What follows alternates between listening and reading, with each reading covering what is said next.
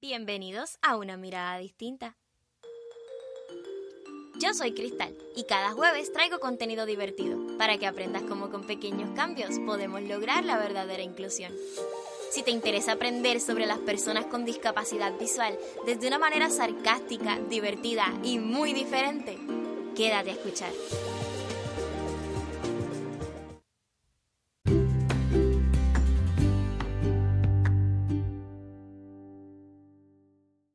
Hola amigos, bienvenidos una vez más a nuestro podcast, a nuestro espacio. Yo como siempre estoy muy orgullosa y muy contenta de tenerte nuevamente aquí en nuestro lugar, en nuestro espacio, en una mirada distinta. Seguramente cuando muchos de ustedes comenzaron a escuchar este podcast, se enteraron como que de qué iba la cosa, que esta era una niña ciega, hablando de su vida y de sus experiencias como persona con discapacidad visual, pensaron que yo venía a inspirarlos, a decirles que aunque yo tenga esta discapacidad, yo lucho todos los días y yo soy una mujer feliz y yo tengo una buena actitud y que los iba a inspirar a ustedes a ser mejores personas, porque ustedes iban a entender que a pesar de sus problemas ninguno de ustedes era ciego. Eh, les hablo específicamente a las personas que pueden ver, ¿no? Porque las personas ciegas que escuchan mi podcast yo no, creo que, que hayan entrado por esa razón, pero Ciertamente, ese es el, el, speech. Eso es a lo que están acostumbrados. Cuando oyen a una persona con discapacidad hablar, esperan que les traigan noticias positivas. Esperan de nosotros un abrazo, un discurso positivo, un discurso inspirador. Y se lo digo porque cuando yo era más pequeña, bueno, más pequeña no, cuando me estaba graduando de la escuela superior, todos mis amigos pensaban que me iban a dar el premio de superación a mí. Para los que no sean de Puerto Rico, digo, yo creo que es una cosa muy boricua, no sé, se acostumbra a dar un premio en las graduaciones a quienes se han superado, a quienes quizá empezaron con un promedio muy bajo y no, no iban a graduarse y terminaron graduándose o han superado muchas barreras para llegar hasta donde están. Y todas mis amistades me decían, Cristal, tú te vas a ganar el premio de superación. Yo realmente no me lo quería ganar, pero les soy honesta, todas mis amistades me decían que sí, que, me lo iba a ganar. Y bueno, eh, ¿por qué? Porque mis amistades me decían, es que la gente no sabe, tú, tú estás en esta escuela, tienes una discapacidad y te lograste graduar. Y yo decía, pero es que yo, yo no he hecho nada extraordinario. O sea, sí tenía excelentes notas, pero como yo, había muchos con excelentes notas. Sí estaba en varios clubes, pero muchos de mis amigos también lo estaban. Entonces yo decía, yo, no he hecho nada normal. Gracias a Dios no me llevé el premio de superación porque no hubiera sabido qué decir. y, no hubiera sabido ni cómo actuar referente a, a este tema, ¿no? Posteriormente, yo me graduó de la escuela superior en el 2016 y entro a eh, la universidad 2016 también en agosto. Y en el 2017, lo que pasa es que se suspendió por María, me iban a, dar un, premio, me lo dieron en el 2018, por el Día del Bastón Blanco, me lo dieron en la Casa de las Leyes, en el Capitolio, en el lugar donde está el cuerpo legislativo de Puerto Rico. ¿Y por qué me dieron el premio? Pues miren, yo la verdad es que no sé. Porque junto a mí el premio lo recibió María Arroyo, activista constante de las personas con discapacidad. Junto a mí lo recibió, em, no sé si la fundadora o la presidenta de la Organización de Retinitis Pigmentosa de Puerto Rico. Y lo recibieron personas más grandes que yo, en edad y en muchos otros sentidos, que habían hecho cosas bien grandes por la comunidad a la que representaban y si no por la comunidad que se habían insertado de alguna u otra manera y tenían logros extraordinarios. ¿Y qué había hecho yo? Nada. Estar en la universidad y tener un bachillerato. Pues mira, la verdad es que todos los que estaban allí lo hicieron. Y no soy ni la primera ni la última persona en tener un bachillerato. Y ni siquiera lo tenía. Llevaba cuántos? Dos años en la universidad. So, yo sigo sin entender por qué yo recibí ese premio. Lo agradecí y lo recibí con mucha honra, por supuesto. Y di un speech espectacular que me preparé mucho inspirándome en el de los demás, por supuesto. Fui la última en recibir el premio para colmo. Entonces, ¿qué pasa? ¿Por qué les cuento todo esto? Bla, bla, bla. Porque posteriormente, hace menos de un año, el Departamento de Estado de Puerto Rico me regaló un premio por el Día del Bastón Blanco, con motivo de agradecimiento y de reconocimiento de la labor que yo hago en una mirada distinta, de la labor que yo hago al empoderar a las personas con discapacidad visual por medio de este podcast. ¿Y saben qué? Ese premio sí me lo merecía, porque, ¿verdad? Modestia aparte, eso es lo que yo quería lograr con una mirada distinta.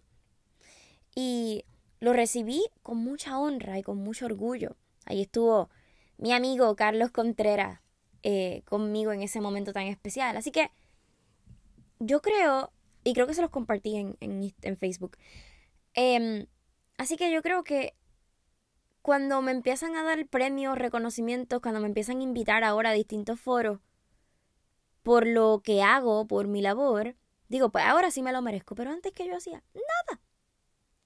Antes me daban los premios por ser ciega. Pues porque, bendito, la nena no puede ver, pero wow, eh, que mucho se ha superado, que mucho ha logrado. Y recuerdo en octavo grado, tenía como 13, 14 años, la directora me dio el premio a mí. El premio especial que otorga la directora de la escuela me lo otorgó a mí. ¿Y por qué? Pues no sé. Porque lo mismo que hice yo lo hicieron otras 5 o 6 personas en, ese, en esa escuela. Pues por mi discapacidad. Porque lo que a mí me hacía diferente y lo que a mí me hacía destacar era mi discapacidad. Yo les tengo que decir que eso se llama porno inspiracional. Sí, vamos a hablar de porno. Porno inspiracional. Seguramente ustedes han escuchado la frase la discapacidad la tengo yo o la discapacidad la tenemos en nuestra mente. La única discapacidad es la verdadera actitud. Esta me gustó, la vi en Facebook los otros días. Yo lloraba porque no tenía zapatos hasta que vi a alguien que no tenía pies. Ay, Dios mío, qué tristeza. No, gente, eso se llama porno inspiracional. El porno inspiracional es el nombre que la activista de las personas con discapacidad en Australia, Stella Young, le denominó a este acto, al acto de cosificar a las personas con discapacidad para satisfacer e inspirar a las personas que no tienen una discapacidad. Cristal en arroz y habichuela. Pues mire, gente, la pornografía es el acto, ¿verdad? E, e, está diseñada para satisfacer una necesidad. O no una necesidad, pero para satisfacer. El que ve pornografía no lo ve por entretenerse, lo ve para satisfacer una necesidad, para, pues, lo que para ellos consideran una necesidad. Y se siente bien, y lo hacen y nadie se entera, y es como este guilty pleasure, y es como este tabú, ¿verdad? Entonces, ¿qué pasa? el, porno inspiracional es lo mismo. Usted escuda sus problemas en que hay otro que está peor que usted. Usted dice, yo estoy pasando por una situación difícil, pero qué bueno, yo no tengo una discapacidad. Yo puedo levantarme todas las mañanas y disfrutar del sol, qué bonito. Pues yo les tengo noticias. Yo nunca me he quejado porque no puedo disfrutar del sol. Yo nunca me he quejado porque no puedo, eh, em, qué sé yo, ver los colores de las flores. Nunca nos hemos quejado y si nos quejamos es en un arrebato por otra cosa. Y eso está en el episodio donde yo les hablo de mi proceso de aceptación. Entonces, ¿qué pasa? Que ustedes creen, y cuando digo ustedes me refiero a, la sociedad en general, ¿no? Cree que las personas con discapacidad vivimos tristes.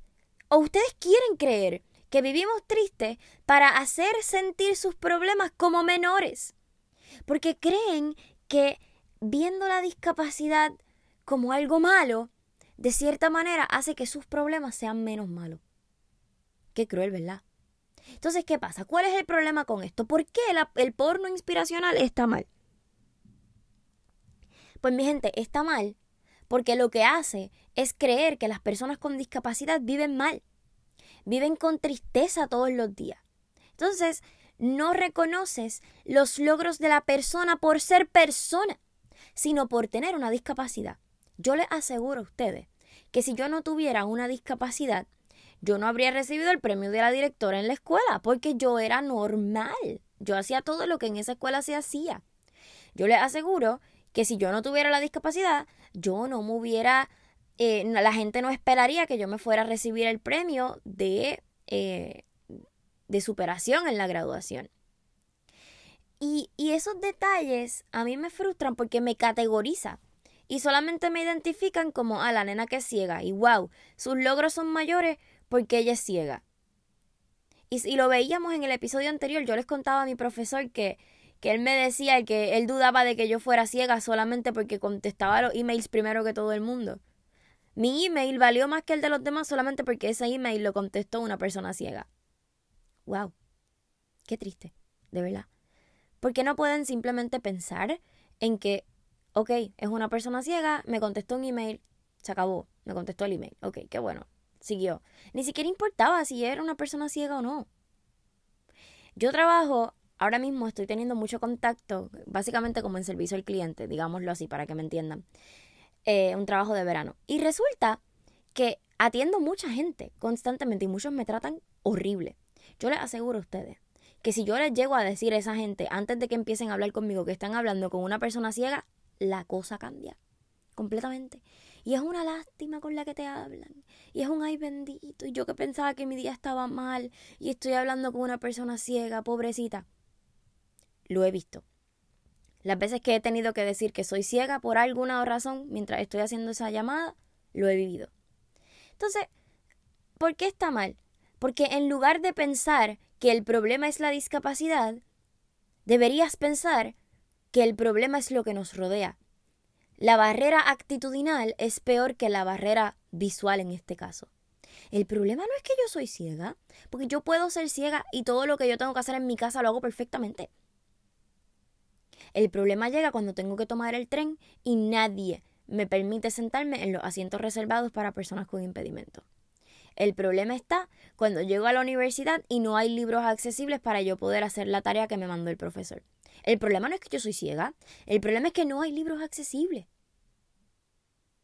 Entonces tú vienes a decirme a mí, sí, podría tener un problema mayor, podría ser ciego. El problema no es el que yo sea ciego, porque no piensas, sí, yo podría tener un problema mayor. El problema es que, wow, yo podría tener dificultades para acceder a, a los servicios esenciales como las personas con discapacidad los tienen. ¿Por qué no te cuestionas eso? ¿Por qué en lugar de ver a una persona con discapacidad como un angelito del cielo que me vino a enseñar que la vida es hermosa porque viene a sonreírme a la vida, piensas en diantre? ¿Qué mucho tiene que sufrir esta persona? ¿Qué yo puedo hacer para que sufra menos? ¿Por qué la gente no puede pensar así? Y eso nos decía Stella Young en su discurso. Ella decía, yo lo lamento, yo no vengo a inspirarte.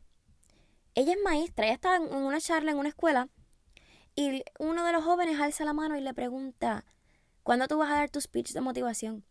Porque siempre que vienen para acá personas en silla de ruedas, hablan de motivación y de inspiración. Y estamos tan acostumbrados a eso, que yo creo que es hasta peor porque te hablamos de lo bonita que es la vida y tú te olvidas de que hay barreras arquitectónicas, de que hay barreras actitudinales y no quieres cambiarlas porque nadie te enseña eso. Porque nadie te enseña que el verdadero problema, me perdonan todo el mundo, el verdadero problema eres tú. Eres tú. Y es la falta de, de conciencia hacia la discapacidad y la falta de normalización de la discapacidad. El porno inspiracional consiste en mostrar a las personas con discapacidad como ángeles puros y buenos. ¿Y sabes qué? No es así. Somos personas que merecemos las mismas oportunidades y que no las tenemos. Así que, ¿por qué hay que eliminar estas frases? ¿Por qué hay que eliminar el hecho de que, ah, mira, ella es una persona ciega y qué bonito, siempre está sonriendo y siempre está feliz? El yo siempre estar sonriendo y siempre estar feliz no va a lograr que todos los libros sean accesibles para mí. El yo sonreír no va a lograr que tú te salgas del asiento de impedidos que por derecho me corresponde a mí y que me corresponde a mí por derecho y porque lo necesito, porque necesito un asiento que esté cerca de la puerta para poderme ir sin mayor riesgo del tren. Sí, porque rapidito dicen, no, que es una ventaja. Entonces, yo creo que hablar de este tema es importante para que usted entienda que hay mucho por hacer todavía. Y yo no tengo que andar con una buena actitud para contrarrestar el hecho de que yo soy ciega, porque es que el problema de nuevo no es que yo soy ciega. El problema es las barreras.